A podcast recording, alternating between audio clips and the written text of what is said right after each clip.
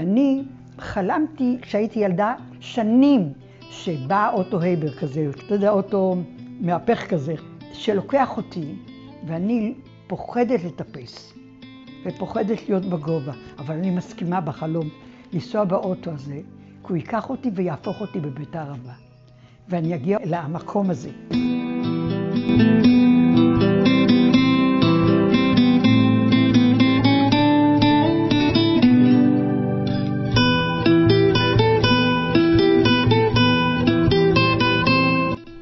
דוברין לבית כהן הגעתי כדי לשמוע את סיפור פינוי ילדי בית הערבה במלחמת השחרור. למרכזיותו של הסיפור נוספו פרקים נוספים, מעניינים ומרתקים, שנוצרו מתובנות של ילדה ערנית ונבונה. ביקשתי מיעל שתתחיל את סיפורה בסיפור תולדות משפחתה. אמא שלי הייתה חיפאית במקור, היא נולדה בחיפה. ההורים שלה הגיעו בעלייה השנייה, ומהצד של ההורים שלה, למעשה כל המשפחה, הסבים וסבתות של אמא שלי, והאחים של סבא שלי, כולם, כולם, כולם עלו לארץ. משפחה כזאת שורשית מאוד, וסבא שלי, שקראו לו משה סוחובולסקי, הוא הגיע לחיפה, ופתח שם בית דפוס, הוא גם הדפיס לפני שהוא עלה, בעברית.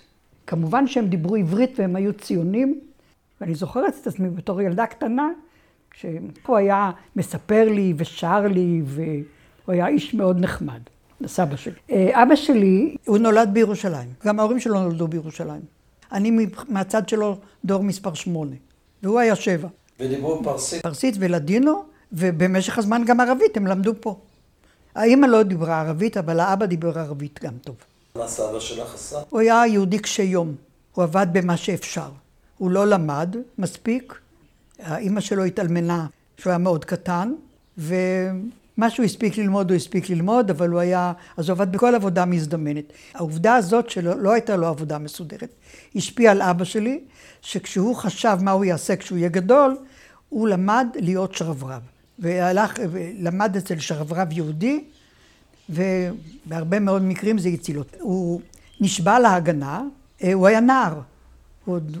ממש נער, אחת המשימות שלו הייתה, הוא התבקש ללכת ולהיטמע באנשים שבאים לאל-אקצא, ולהתנהג כמו שהם מתנהגים. הוא הבין את כל מה שאומרים, והם דיברו על זה שהם יתקיפו למחרת את הסוחרים היהודים בעיר העתיקה. זאת התוכנית שלהם.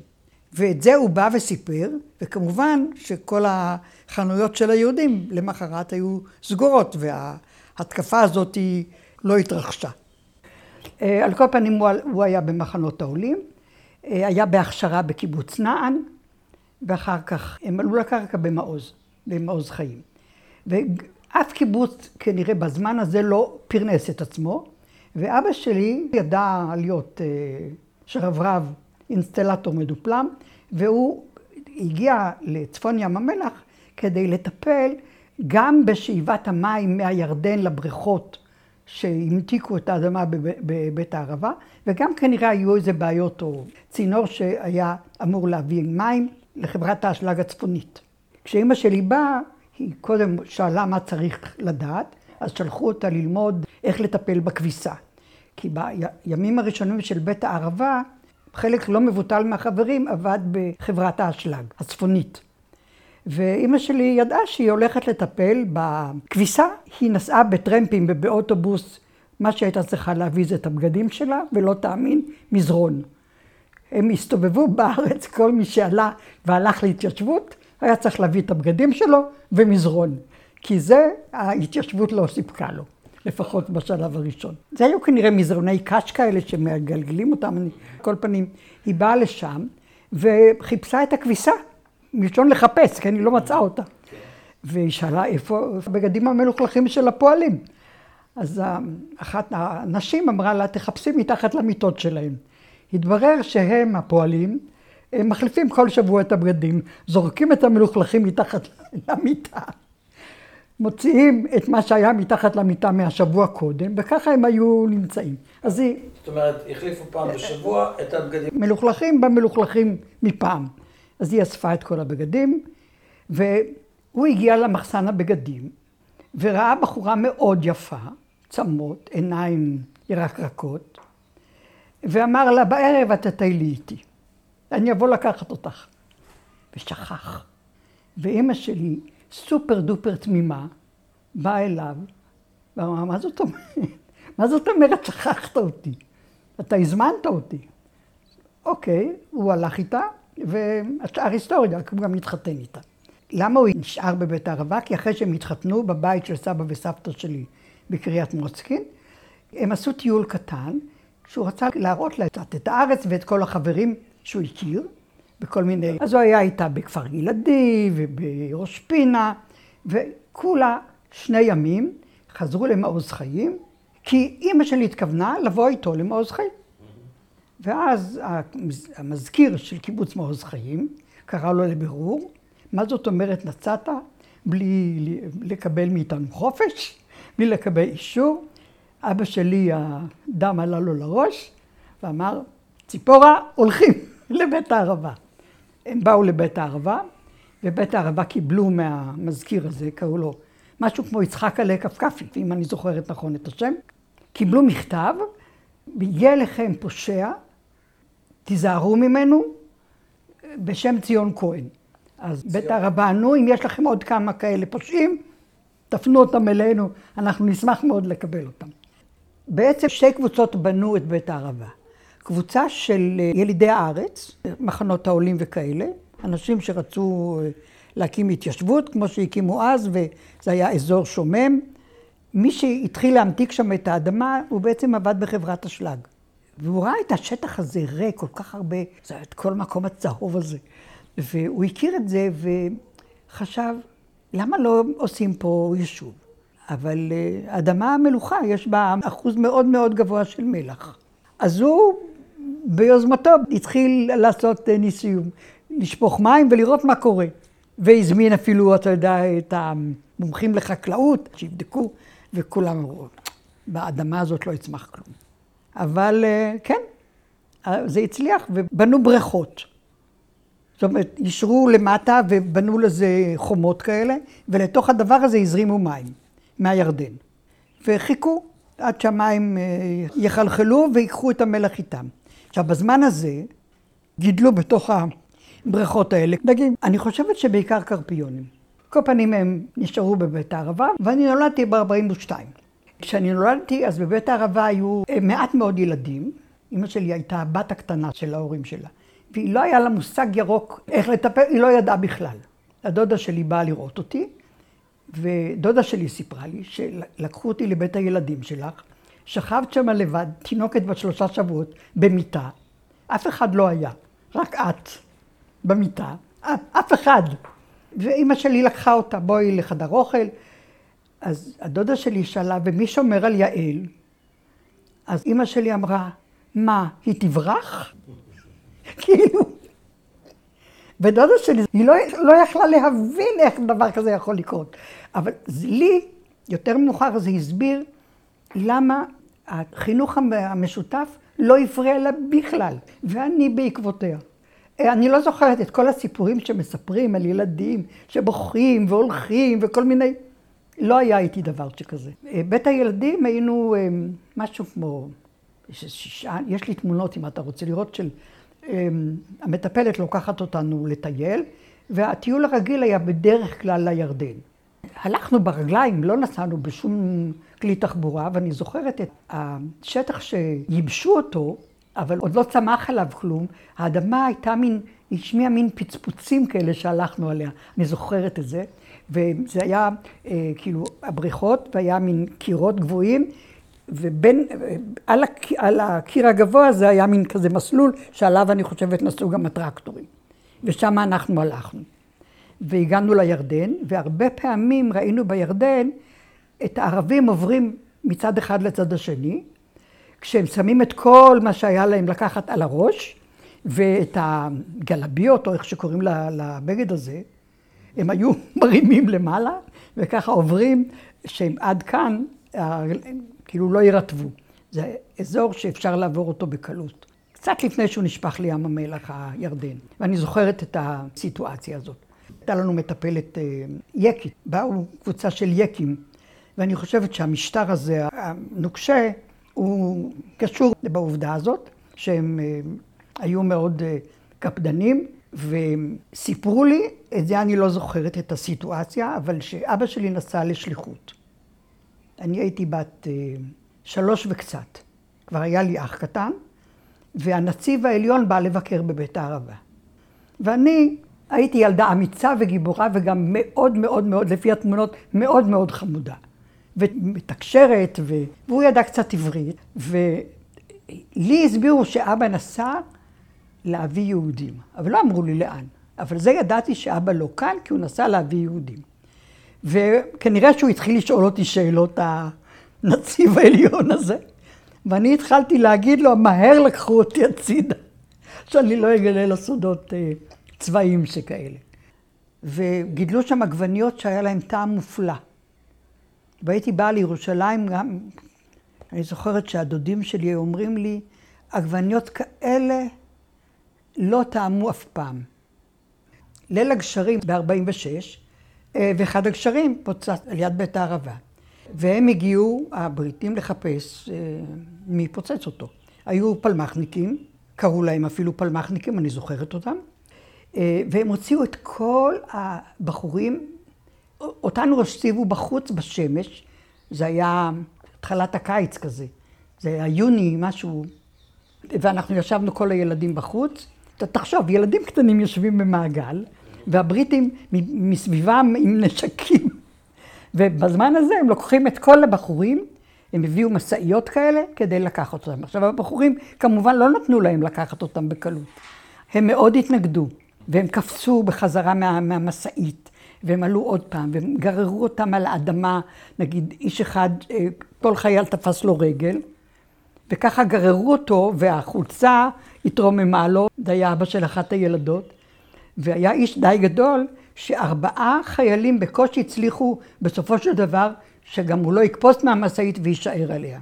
והם נסעו, כל הבחורים נסעו, ונשארנו קיבוץ בלי גברים, רק ילדים. סבא שלי, ששמע מה שקרה עם הילדים וזה, אז הוא בא לקחת אותי, הייתי ילדה רזה, לא אהבתי לאכול, ועוד הכריחו אותי, אז בכלל לא אכלתי. והוא בא לקחת אותי לקריית מוצקין, כאילו, כאילו לאושש אותי. הייתי קטנה, בת ארבע. ולא רציתי לאכול אצל סבא שלי בבית, והוא מאוד כעס עליי, ולקח אותי ושם אותי באיזושהי פינה. ואני, ילדה קטנה בת ארבע, אמרתי לו, אתה כמו האנגלים. הוא לא ידע איפה לשים את עצמו, הסבא המסכן שלי. כמובן שחזרתי אחר כך לבית הערבה, ומאוד אהבתי. לא היה רופא בבית הערבה. אפשר היה לראות מהקיבוץ את הכביש שיורד מהמדבר יהודה לכיוון בית הערבה. קוראים לזה ג'יפטליק, את הסיבובים האלה. וכמעט ולא נסעו שם מכוניות. ואם זו הייתה מכונית קטנה, אז היה ברור לנו שזה כנראה הרופא בא.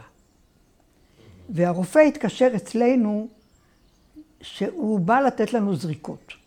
ולפעמים, אם לא היינו תופסים שהוא מגיע, אז uh, היו תופסים אותנו ומזריקים לנו. והפעם הזאת ראינו אותו, את המכונית הזאת היא מגיעה, והתחבנו. והוא לא מצא אותנו. איש, הרופא אני מתכוונת. לא נפטרנו מהזריקות דרך אגב. הוא השאיר את החומר לאחיות, והם נתנו לנו את הזריקות. זה היה קיבוץ שטוח. לא היו בו גבעות. כשאתה רואה את הנוף היום, אז יש כזה, נוף מדברי כזה, יש בו גבעות, הוא היה שטוח. הבתים היו עם קומה אחת, ונגיד ההורים, היה בית שהיו בו, אני חושבת, ארבעה או שישה חדרים, בטור. יחידות דיור. כן. שלכל זוג היה חדר. וגם אפילו הלכנו לחדר של ההורים. ובחדר הזה היינו נמצאים כולה, אולי שעתיים ביום. היה מאוד חם, אבל אמא שלי אמרה לי שהיא פחות סבלה מהחום, כי היה יבש. לכל חדר היה חלון, ודלת שהיה בה גם כן הרבה רשתות כזה, והיה בכל חדר היה אשנב נמוך, שגם הזרים אוויר מיותר נמוך. ואני זוכרת את עצמי יושבת על יד האשנב הזה, עם הבובות שלי וכאלה. יום אחד אני יושבת בארוחת ערב, הייתי אני חושבת אז בת חמש אולי, וכולם כבר בחוץ, ואני עם החלב והביצה רכה, ואני מסתכלת על הצלחת, והצלחת מסתכלת עליי, והמטפלת מסתכלת עליי, ואז פתאום הילדים רצים, יעל אבא שלך בא. ואז היא עושה לי בראש שאני יכולה ללכת, שאני לא צריכה לאכול ולשתות את ה... ואני לא בטוחה ממה יותר שמחתי, מזה שאבא שלי חזר, או, או מזה שלא הייתי צריכה לאכול. על כל פנים, בבית הערבה הייתה מאפייה, שאפו את הלחם במקום. ואני שמתי לב ששמו עגבניות על הגגות לייבש אותם. פתאום שמים עגבניות על הגגות, ורק בדיעבד הבנתי, אבל את התופעה ראיתי, ש... חשבו שיהיה מצור, שלא יוכלו לקבל אוכל מירושלים. אז היה כמובן קמח וכזה, ופרות וביצים, ועגבניות, שאפשר יהיה לאכול הכל מעגבניות. ואכלו באמת סלט מעגבניות, ומרק מעגבניות, וקציצות מעגבניות, וריבה מעגבניות, הכל, הכל, הכל מעגבניות. זה אני זוכרת. זה היה, אני חושבת, כבר אחרי הכרזת המדינה, ואז העירו אותנו בלילה מאוחר. זאת אומרת, אני שמעתי קולות, וראיתי שלכל ילד אה, בא הורה והקים אותו, ולי לא בא אף אחד, כי אימא שלי הלכה להקים את האח שלי. הבנתי שכולם מתלבשים, אז גם אני התלבשתי. ואז כולם הלכו ואני הלכתי, כמו כולם. עשיתי את זה. ואז הגענו לאספה כללית, לחדר אוכל שם אנשים ישבו, והיה באמצע הלילה. ושהם ראו אותנו ונתנו לנו כובעים חדשים, ואמרו לנו שאנחנו הולכים לנסוע. ומאוד התרגשנו. וראינו את, אני זוכרת את החברים בוכים. ואני הסתכלתי וחשבתי, למה הם בוכים? הייתי כבר בת שש. למה הם בוכים, החברים האלה? לא הבנתי. כל פנים לקחו אותנו למטוס, ואני צריכה להגיד פה משהו שאימא שלי אחר כך סיפרה לי, זה לא ידעתי, שה... טייס שאל מי פה האישה של ציון, כי הם החליטו בבית הערבה שאחרי מה שקרה בגוש עציון, שלא יהיה מצב שיהיו ילדים שלא יהיה להם הורים. שכל ילד שלפחות הורה אחד יהיה בחיים איתו. אז היא אמרה שהיא. אז הוא אמר, אז את צריכה לבוא איתנו במטוס.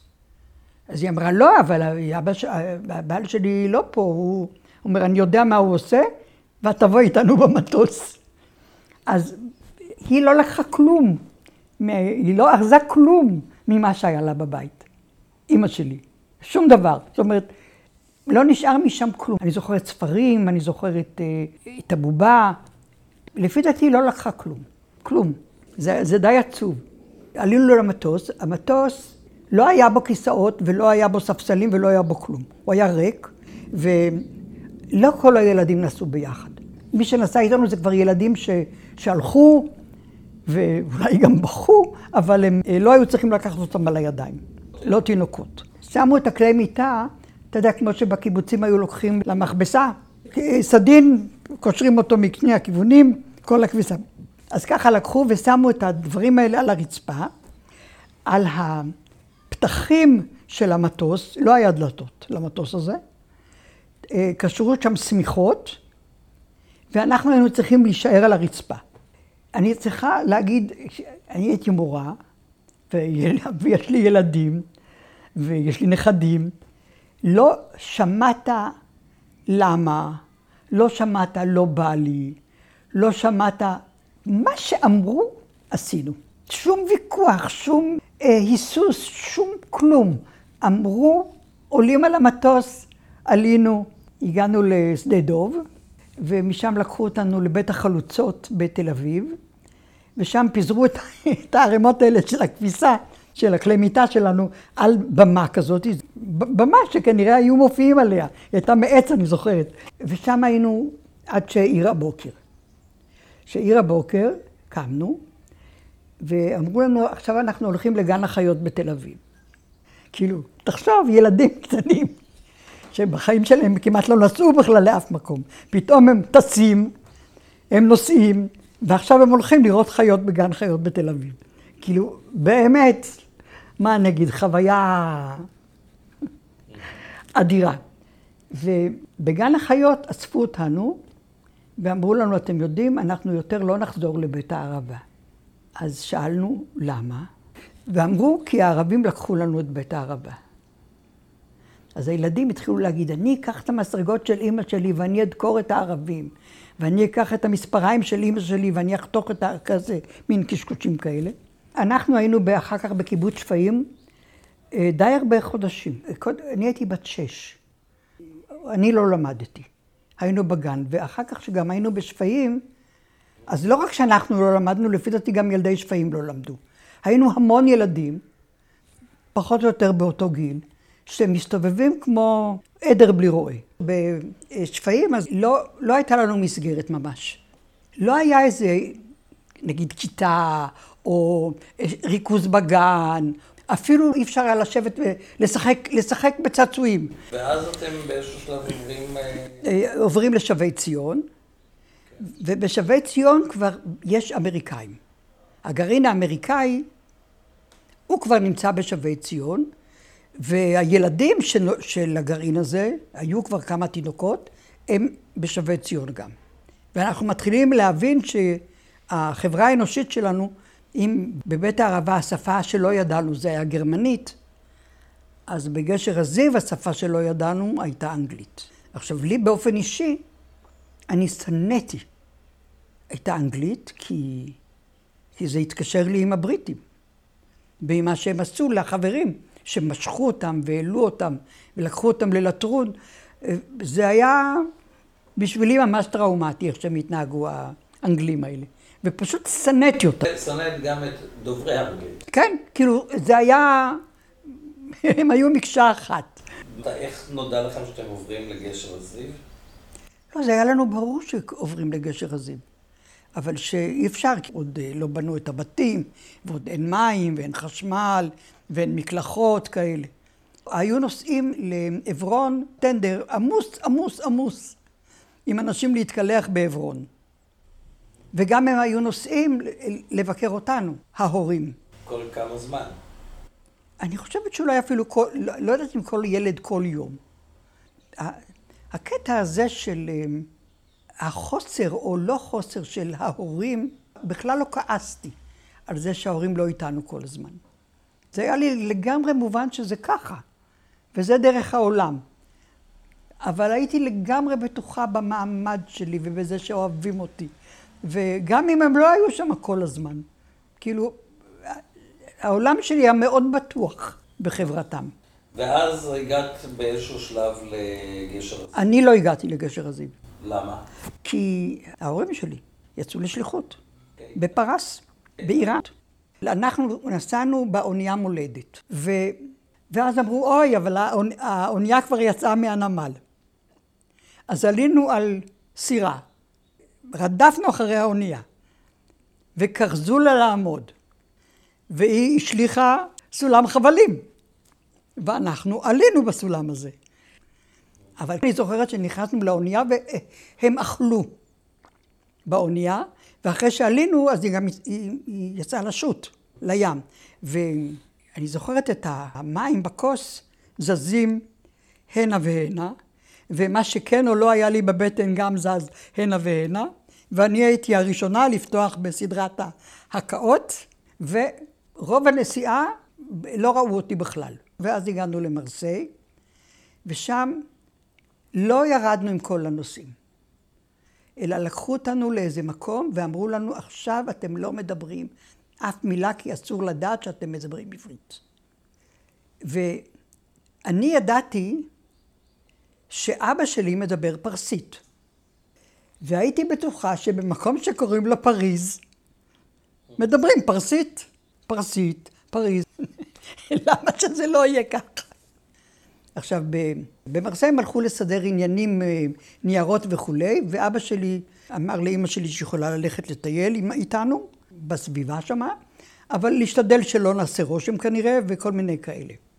והיינו בגן במרסיי, ואני הייתי ילדה מאוד מאוד מאוד רזה. ובאה רוח, והעיפה אותי על ברוש, פיזית. ושוטר ראה ילדה קטנה שעפה על ברוש. אז הוא מהר רץ, ואמא שלי ראתה שוטר עם הילדה שלה, היא צריכה לשמור על פרופיל נמוך, היא נכנסה ללחץ לא נורמלי. היא גם לא ידעה לדבר איתו, כי היא לא מדברת צרפתית. על כל פעמים זה היה קטע בהחלט מלחיץ. נסענו ברכבת ממרסיי לפריז, ושם גרנו במלון, ואני ראיתי שלמלון יש מעלית, ושכנעתי את האח שלי שאנחנו נתפוס את המעלית, ואנחנו ניסע לנו במעלית, ואני אפתח את הדלת, כי ראיתי איך עושים את זה, והצלחתי. אבל המעלית נעצרה בין שתי קומות. זאת אומרת, הרגליים שלנו היו בקומה שהייתה מתחת, והמעלית והראש שלנו הציץ בקומה, וכמובן שבכינו, והרצון לא למשוך תשומת לב ממש נכשל, כי הם היו צריכים להציל אותנו. למזלי, הם, אוהבים ילד... הם באמת אוהבים ילדים קטנים, הצרפתים. ושם שלחו אותי לגן ילדים בפריז, שלמדתי בצ'יק צ'ק לדבר צרפתית. והיינו באים למסעדה, והם היו אומרים לי מה רוצים, ההורים שלי. ואני הייתי מתרגמת לצרפתית ש... שיבוא האוכל. היינו שם שלושה חודשים בפריז, ומפריז טסנו לז'נב. ז'נב היינו לא הרבה זמן, ומשם טסנו באל על, הגענו לטהרן, היינו כמו מין דיפלומטים שכאלה. בית גדול, הרבה משרתים, חומה, נהגים, מכוניות, כל מיני כאלה. היה שם מספיק חדרים, כי השליחים גרו לפעמים בבית הזה, והעובדות גרו בבית הזה. הקהילה היהודית נתנה לו שם פונטיאק לאבא שלי, וכל מיני דברים רצו לתת לו, והוא אמר, אני קיבוצניק, אני לא רוצה לקחת, אני לא לוקח שום דבר. רצו לתת לו כל מיני יודאיקה וכל מיני כאלה, אמר לא, זה שלכם, ואם אתם אז תתרמו את זה לישראל. ואז אחרי די הרבה שנים, הייתי פעם במוזיאון ישראל, וראיתי שמאוספו של יעקב נמרודי, הדברים שהיו בבית, שאבא שלי קיבל ואמר, לא, אני לא לוקח, אני קיבוצניק. ובאמת הוא חזר להיות קיבוצניק. על כל פנים, בפרס היינו שנתיים, שבאמצע שנה אחת באנו לארץ לבקר. ואני הלכתי שם לבית ספר של המיסיון האמריקאי. הרי לא למדתי אף פעם כלום. אז הגעתי לשם, הייתי כבר גדולה. הייתי משהו כמו שבע וחצי, כשהגענו, זה היה קיץ ואני נולדתי בפברואר. הכניסו אותי כשהתחילה שנת הלימודים לכיתה א', אבל תוך פחות מחודש הקפיצו אותי לכיתה ב'. כי האישה של, קראו לו דוב עדיב, שהוא היה המנהל של מטעם אל על, ואשתו קראו לה הלן, והיא הייתה אמריקאית, והיא לימדה אותי אנגלית. זה היה בית ספר שבבוקר, זה, את הקטע הזה אני זוכרת, שכל בוקר קמו והיו צריכים לכרוע על הברכיים, לכרוע, על הזה ולהתפלל בה, ואני, הייתה לי תודעה מאוד אה, לאומית. ופשוט כשהם עשו את זה אני עמדתי, ב, אפילו בהפגנה הייתי אומרת, ואמרתי שאני יהודייה ואני לא עושה את זה. וגם לא הסכמתי, בהתחלה הצגתי את עצמי כל שבת חולה, כי יום שישי לא למדו, זה ארץ מוסלמית, יום שישי זה שבת. יום ראשון לא למדו, זה בית ספר מיסיון לא לומדים. שבת צריכים ללכת לבית ספר. ואני לא הסכמתי לסידור הזה, וידעתי שאם אני אגיד שאני לא, לא הולכת לבית ספר כי שבת וכל מיני, זה לא יצליח לי.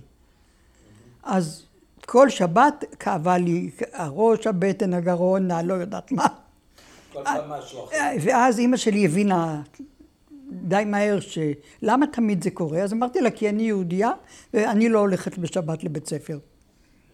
היא גם מספרת שאני ארגנתי להם קבלת שבת. ביום שישי קראתי לכולם מפה ופמותים, ופשוט הכרחתי אותם, את ההורים שלי. וגם מי שהיה לנו בבית. כי היו שליחים שהיו בבית, שליחים שהיו בדרך לעיראק, או לאיזשהו מקום אחר, הם היו עוצרים בפרס, כי גם בדרך כלל היו באים בטיסות של אל על. ואני זוכרת, זה קטע, קטע קצת מוזר, אבל בכל זאת, שיום אחד הלכתי ברחוב עם אמא שלי, על יד הבית שלנו. ואני רואה בן אדם הולך, ואני אומרת לאמא, האיש הזה מהארץ. אז היא אומרת לי, איך את יודעת? אמרתי לו, כי הוא הולך בסנדלים ואין לו גרביים. אתה ילד קטן, רואה את הדברים מהרצפה. ואז בערב, האיש הזה בא אלינו הביתה, ואבא מספר לי, את יודעת, יעל, זה יודקה, השם יודקה תג'ר, והוא נוסע לעיראק. אמרתי לו, אבא, הם יתפסו אותו. אז הוא אמר לי, למה את אומרת את זה? אמרתי לו, אם אני כל כך קטנה וראיתי שהוא לא מפה, אז העיראקים גם ידעו. ואני אני לא מפסיקה לחשוב על זה, איך אני ראיתי והבנתי שמסתכנים פה, והם לא ראו את זה. אני עד היום לא מבינה את זה. והוא ישב שם הרבה שנים. הוא בטוח לא מכיר את הסיפור הזה ככה, ממני. זה היה משגה. עכשיו, אני זוכרת שלבית שלנו בטהרן, באו כל מיני אנשים שהשמות שלהם, שם כמו מוצדק, שזה שם שהיה איזה מישהו פרסי מאוד, מאוד מכובד, מאוד מקושר, מאוד לא יודעת מה, גם אולי שהיה צריך ליצור איתו קשרים כדי לאפשר לבית הקברות היהודי להמשיך להתקיים שם, המחנה עולים הזה. היו לנו לפחות שתי מכוניות. אז היה לנו שני נהגים. אחד קראו לו שם טוב, והוא היה עיראקי, והשני קראו לו בניק. הם שניהם היו יהודים, ובניק לפי דתי היה גם... הם באו מרוסיה לפרס. זאת אומרת, הוא לא היה בארץ קודם, הוא גויס בפרס. הוא היה איש נחמד, והיה לו אפילו ילד פלוס מינוס בגיל שלי. הייתה משפחה, קראו להם משפחת שוהמי, שהם באו ממעלה החמישה, והם היו זמן קצר, הילד שלהם היה קצת יותר גדול ממני, והיה לי אור, כי פתאום היה עוד מישהו בגיל שלי, פלוס מינוס, הוא מדבר עברית. הייתי מאוד מאוד אומללה ב... ודיברת רק עם האח שלך. רק עם האח, וההורים שלי כמובן, והשליחים. השליחים מאוד אהבו אותי, קיבלנו מהארץ תקליטים של הצ'יזבטרון ושל יפה ירקוני. ושל שושנה דמרי, ושל שימשון ברנוי, מה שהיה. ואני את כל המילים של כל השירים, יודעת עד היום כמובן. אני זוכרת את שלמה הילל, את מרדכי בן פורט, כמובן, ומשה קרמיל, שהיה איש קטן כזה, קראו לו צ'רנינסקי ואחר כך קרמיל, שאני גם מכירה את הילדות שלו. למשל, אברהם ארנן, אני זוכרת, אני מאוד התרשמתי ממנו, הוא היה צעיר, והוא דיבר עברית צברית, עברית כמונו, בלי רייש ועין וחטא ו... בניב הישראלי. כן, והוא היה איש נורא נחמד. זה זה שעשה את ציירת מטכל, כן, הקים אותה. וכשהם היו בבוקר קמים, אז אני הייתי קטנה, ומאוד אהבתי לעשות להם אוכל. ואמא שלי תמיד הייתה אומרת, רואה במטבח כל מיני, והייתה אומרת, מה זה הדבר הזה? אז הם היו אומרים לה שזה החנום קוצ'ילו. חנום זה גברת, קוצ'ילו זה קטנה, וזה החנום קוצ'ילו עשתה. זאת אומרת, כאילו... הגברת הקטנה. הגברת הקטנה מתגנת להם ביציות, חביתות, מתנהגת במטבח כבתוך שלה. אבל באמת עשיתי. על כל פנים חזרנו... חזרנו מחוץ לארץ, זה היה, נסענו בפסח וחזרנו אחרי שנתיים בפסח. ולגשר הזיו הגענו בהתחלת הקיץ. איך היה המעבר הזה מבחינתך? מבית כזה מפואר? בלי שום, בית כזה שבאו לשאול את הוד מעלתי מה אני אוהב לאכול. ולאן אני אועיל לנסוע, ומה אני אועיל ללבוש. ככה, ברמה הזאת. ואת הבגדים תפרה לי, התופרת שתפרה את הבגדים של הבנות של השאה הפרסי. אתה יכול לתאר לעצמך. ואבא שלי היה מהאורחים שהוזמנו לחתונה של סוריה איתו, עם השאה. פשוט קשה להאמין איזה מין מעמד. והוא חזר לבגדי עבודה ולרכז את העבודה בקיבוץ. ו... איך ההורים קיבלו את זה? בכלל, איך הוא קיבל את זה? הוא, הוא חיכה לזה. ואת? אני, במה זה, באתי לארץ לצנע, לדג פילה. מקבלים חבילת שוקולד בשבוע, או לחודש, ואיזה איך כמה זה היה. ואני גם את השוקולד הזה נותנת שישתו לי את החלב. אני לא צריכה לשתות חלב, מישהו אוכל לי את השוקולד ובא לציון, אני פשוט לא אוהבת שוקולד. ולא לימדתי את זה, אני לא אוהבת, לא טעים לי. על כל פנים, אני מאוד אהבתי לחזור. אני חושבת שקודם כל לדבר בשפה שלי. ולהיות עם ילדים ש... שהם כמו האחים שלי. והם עדיין כמו האחים שלי. מי שחי ביניהם. ואנחנו תמיד נהיה ככה. ולא רבנו אף פעם. אנחנו כאילו האחים, באמת. וזה היה שווה את ה... בטח. אני, אני, אם מישהו היה שואל אותי, ושנים אני אמרתי את זה, אל תיסעו לשליחות, זה נורא והיום. כי ככה זכרתי את זה. זכרתי את זה בתור דבר נורא. הייתי אומללה. חזרתי כמעט בת עשר, מלאו לי עשר בחורף, שלמדתי פה בכיתה ד' בנהריה. כי הייתי, יותר, הייתי קצת יותר גדולה מהילדים, הם היו בגימל, ולא הייתי טיפשה. ולמדתי בנהריה, ולקחת בחשבון שלא ידעתי לקרוא ולכתוב בעברית עד כיתה ד'. זאת אומרת, שגרנו בקריית מוצקין, ובזמן הזה קנו לי אופניים, ואני למדתי לרכב על אופניים, אחד הדודים שלי לימד אותי, והייתי רוכבת מקריית מוצקין לקריית ביאליק, עוברת דרך אגב את הצומת הזאת, הגדולה, הגדולה הזאת, ולמורה שלימד אותי לקרוא ולכתוב בעברית. זאת אומרת, כשבאתי לנהריה לבית הספר, ידעתי לקרוא ולכתוב בעברית. לא טוב, אבל לגמרי לא רע. עכשיו, אני לא למדתי אף פעם תנ"ך עד כיתה ד', ולא למדתי בכלל בישראל. ולמדתי בכיתה ד' בבית ספר שיש בו ארבעים ילדים בכיתה. ואני באה מקיבוץ ששם קראו למורה בשם. ואני חושבת שגם בבית ספר שלי ב... במיסיון, אז קראו אחות סמתינג, סיסטר זה וזאת. אז היה לי מאוד קשה לקרוא למורה המורה. כולם קראו לה המורה, ואני קראתי לה ציפורה, למורה. והיא מאוד אהבה אותי, והייתי תלמידה טובה. למרות שבאמת לא למדתי לפני כן כלום. זכור לי שנתנו ציונים בט"ו בשבט, חורף. והלכתי מבית הספר לאגד. ואחד הנהגים באגד היה חבר גשר הזיו. אז הוא ידע שהיה ציונים, אז הוא שאל אותי, יעל, קיבלת תעודה? אמרתי לו, כן. ורציתי להשוויץ, נתתי לו את התעודה, ובדרך מהיד שלו ליד שלי, הרוח לקחה את התעודה והעיפה אותה לגעתון. את התעודה, והיא הייתה בגעתון. ושבאתי הביתה, וסיפרתי את הסיפור הזה, אז אבא שלי לא האמין לי. הוא חשב שאני... כזה, כיוון שזה ציונים לא טובים, אז אני מסתירה.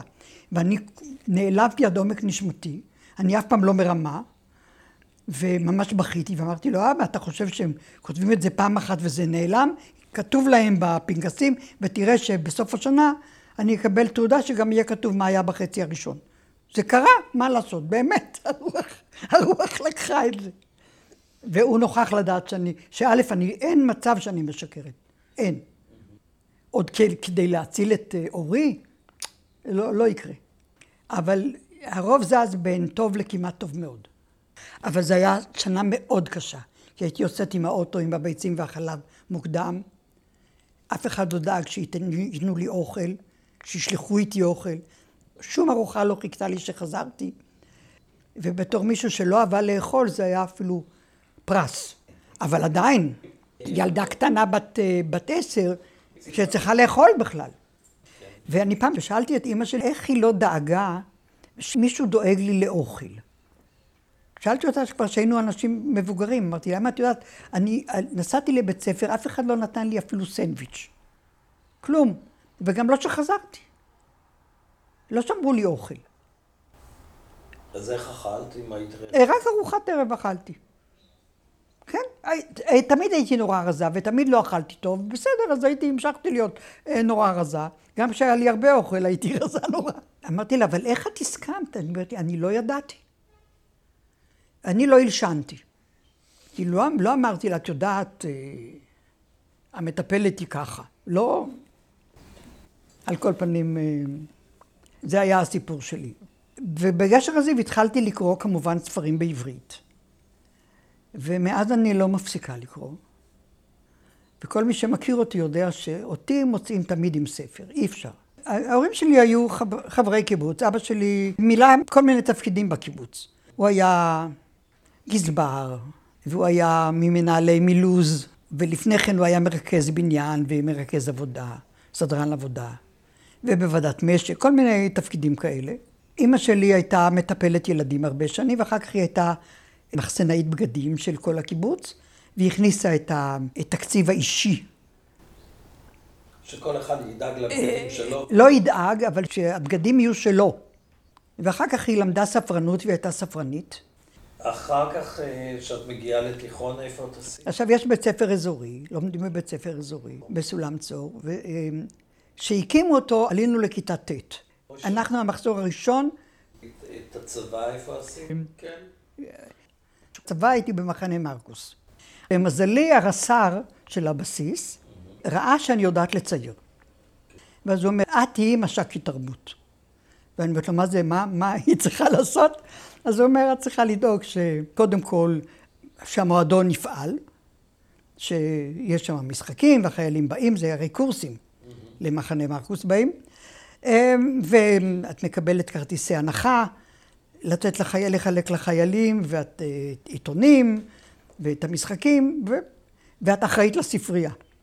זה כמו לתת לחתול, לשמור על השמנת. ועשיתי את זה בכיף. ברגילה הראשונה שלי אצלם, שזה היה קצת אחרי שבאתי לשם לשרת, אז הכרתי את הבעל שלי. עליתי על אוטובוס שירד להדר, כדי להגיע על אוטובוס שנוסע מנהריה, ובאוטובוס חייל מאוד חמוד וחייכני שאל אותי אם אני נוסעת הביתה. אז אני הנחתי שלפי התג נחל שיש לו, שהוא אצלנו בנחל, והשאר היסטוריה. ואז הגיע סוכות, היה לי חופש, ונתנו לי לרכז את החופש של הילדים בבית ספר, כי בקיבוץ אין חופש. ריכזתי את החופש של הילדים, וביום האחרון של החופש באה אליי מנהלת בית ספר, עם ערימה של ספרים, ואמרה לי, אנחנו פיתרנו את המורה של כיתה ג' ובינתיים את תיכנסי, עד שנמצא פתרון אחר. וזה לימד אותי שאין דבר יותר קבוע מבינתיים, ממשהו זמני.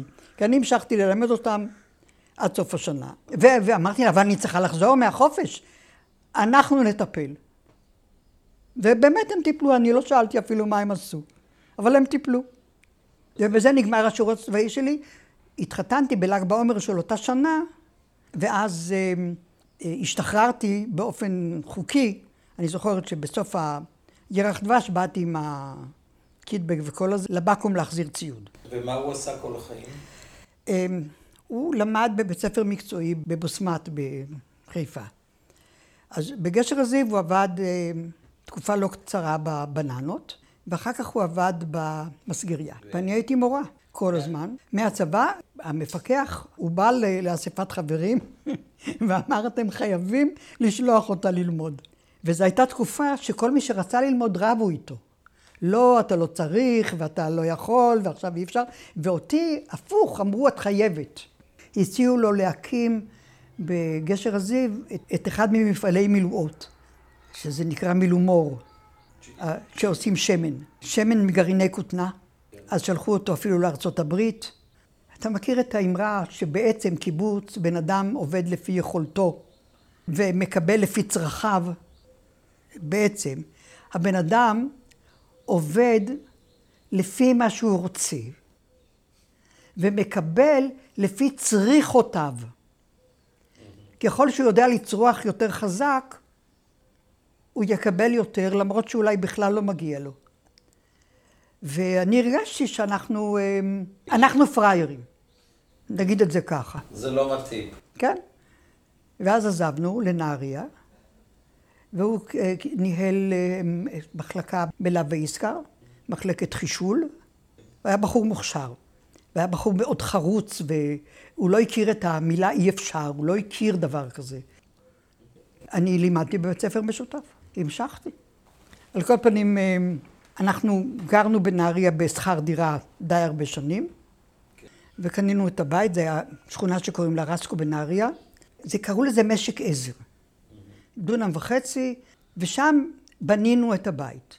ואחרי מלחמת ששת הימים, עשו טיול ממש, ממש תכף, ונסעו חברי גשר הזיו ובית הערבה, כולל הילדים, זאת אומרת הילדים שהיו שם, לבית הערבה.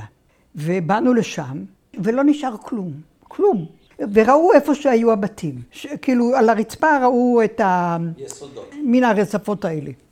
והיה בית הקברות, חשפו אותו, ואחד החברים שהיה אחראי לסליק מצא את הסליק, שהיה במקלחת שלנו, שאז הבריטים היו, הם לא מצאו אותו. וגם הערבים לא מצאו אותו. ואתה יודע, זה היה מקום עם דשאים, ועצים, ופרחים, ו... והכל יבש עוד פעם, כמו המדבר, אבל היו כאן, פה ושם פתאום, שיחי עגבניות. ואני חלמתי, כשהייתי ילדה, שנים שבא אוטו הייבר כזה, אתה יודע, אוטו מהפך כזה, שלוקח אותי, ואני פוחדת לטפס, ופוחדת להיות בגובה, אבל אני מסכימה בחלום לנסוע באוטו הזה, כי הוא ייקח אותי ויהפוך אותי בבית הערבה, ואני אגיע למקום הזה. ואז באנו לשם, וסיפר לבעל שלי, והיו שם עגבניות כאלה, טעימות. לא זכרתי את הטעם, את האמת, אבל זכרתי שסיפרו לי, וזכרתי את הריח של עגבניה, יש לה, עלים שלה, יש ריח מיוחד. והיה להם, הכרתי את זה, ואז כשבאנו לשם, אז הוא אמר, הנה, יאלי, תראי, יש פה עגבניות. והלך וכתף, וככה ניקה אותה מה... אבק הצהוב הזה, הבעל שלי, ואכל אחת, הוא אומר, וואלה, באמת עגבניה כזאת, כזאת טעימה עוד לא אכלתי, ונתן לי לטעום, וזה היה הטעם ההוא. אני חושבת שאחד הדברים שמאפיינים את החיים שלי בכלל, שאני ידעתי מגיל מאוד מוקדם, שאני צריכה להיות מסוגלת לדאוג לעצמי. במובן הזה שלפעמים אימא שלי עסוקה, ואבא שלי לא יודעת איפה, נגיד שהקימו אותנו בלילה ללכת לאווירון, אז אני הבנתי תכף מה צריך לעשות, בלי שאף אחד הקים אותי ובלי שאף אחד הסביר לי, ופשוט ידעתי מה אני צריכה לעשות. הקטע הזה הלך איתי לאורך כל החיים, ואני זורמת מאוד טוב עם שינויים. עברתי המון דירות, וזה אף פעם לא היה בשבילי עניין גדול, ולא קיטרתי. ובכלל אני מקבלת כאבים ודברים קשים, לא ביללות, אני יודעת להתמודד איתם. יעל דוברין מתגוררת בביתן הארון, ויש לה ארבעה ילדים. ואחד עשר נכדים.